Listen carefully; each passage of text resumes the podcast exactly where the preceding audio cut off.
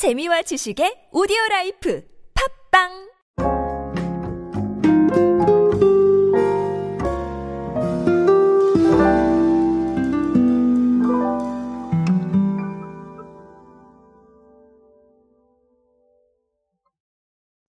현상과 트렌드 그리고 어떤 흐름들이 우리의 소비 생활에 많은 영향을 미치고 있습니다.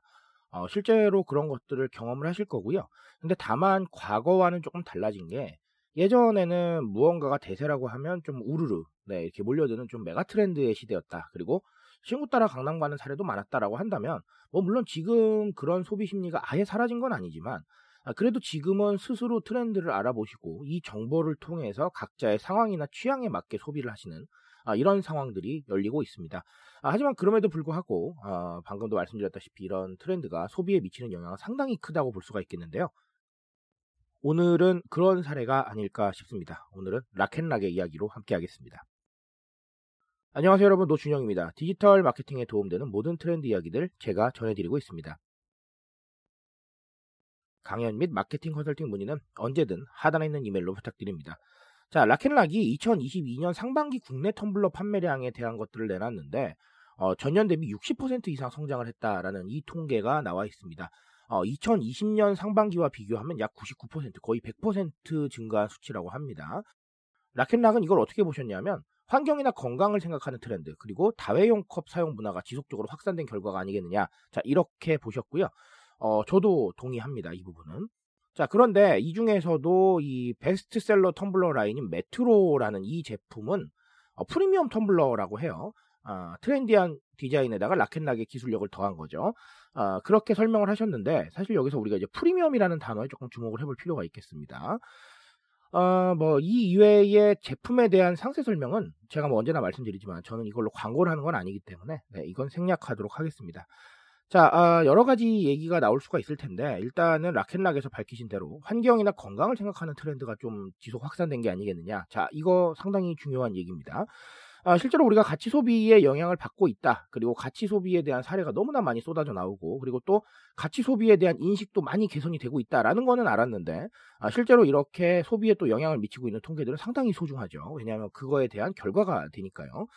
어, 앞으로도 이런 식의 소비가 상당히 좀 많아질 것이다라는 생각을 가지고 있습니다.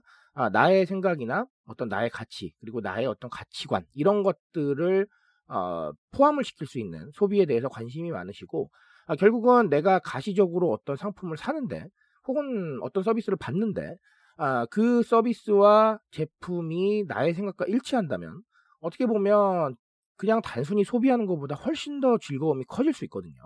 예를 들면 뭐 이런 겁니다. 내가 A라는 회사와 B라는 회사의 제품이 있는데 어, 개인적으로 B 회사가 좀 더 좋아요. 그러면 B 회사의 제품을 구매했을 때 조금 더 만족감을 느끼겠죠. 왜냐하면 내가 좋아하는 회사니까요. 마찬가지입니다.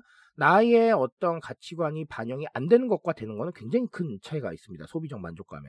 자, 그래서 앞으로 이런 것들이 더 많아질 텐데, 어, 결국은 제가 늘 강조드리지만, 스스로에 대해서 집중을 하고, 나에 대해서 더 생각하는 이런 트렌드와 함께 더 날개를 달지 않을까라고 보고 있습니다.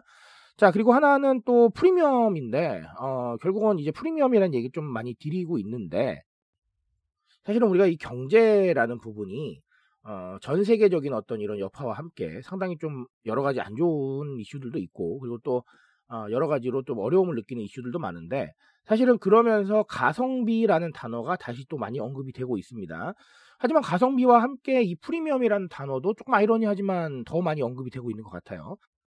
가성비는 일단 가격 대비 성능이기 때문에 어, 기왕이면 조금 더 낮은 가격대의 제품을 고르게 되겠지만 프리미엄이라는 거는 사실은 나를 위한 소비도 있고요. 그리고 나를 위해 조금 더 나은 것들을 선택하는 이런 상황도 있기 때문에 어, 결국은 사실은 우리가 정말 너무 부담이 될 정도의 가격이다. 이렇게 보시기보다는 좀 합리적인 수준의 가격, 그리고 합리적인 어떤 범위 내에서 좀 더 나은 것들을 선택한다. 이렇게 보시면 되겠습니다. 아, 그래서 어, 결국은 이것도 스스로에 대한 관심과 연결이 되는데 어, 나에게 조금 더 나은 걸 먹게 해주고 나에게 조금 더 나은 걸 쓰게 해주고 자 이런 움직임의 일환이라고 보시면 되겠습니다. 그래서 제가 방금도 말씀드렸다시피 이 트렌드는 정말 많은 것들, 정말 비싼 것들 이런 걸 추구하기보다는 어, 조금 더 나은 것 그리고 내가 이 정도는 괜찮겠다라고 생각하는 합리적 범위 내에서 움직이고 있다는 거. 자, 이 부분에 대해서 좀 주목을 하셨으면 좋겠습니다. 자, 오늘도 두 가지 말씀드렸습니다. 언제나 똑같습니다. 여러분들 상황에서 한번 더 고민해 보시고요. 어, 조금 더 고민이 필요하실 때는 언제나 강연으로 불러주시면 제가 달려가서 다시 말씀드릴 수 있도록 하겠습니다. 저는 오늘 여기까지 말씀드리겠습니다. 트렌드에 대한 이야기는 제가 열심히 찾아내고 있습니다. 여러분들의 트렌드 지식을 위해서 정말 열심히 진행하고 있으니까요. 공감해 주신다면 언제나 뜨거운 지식으로 보답드리겠습니다. 오늘도 인싸 되세요, 여러분. 감사합니다.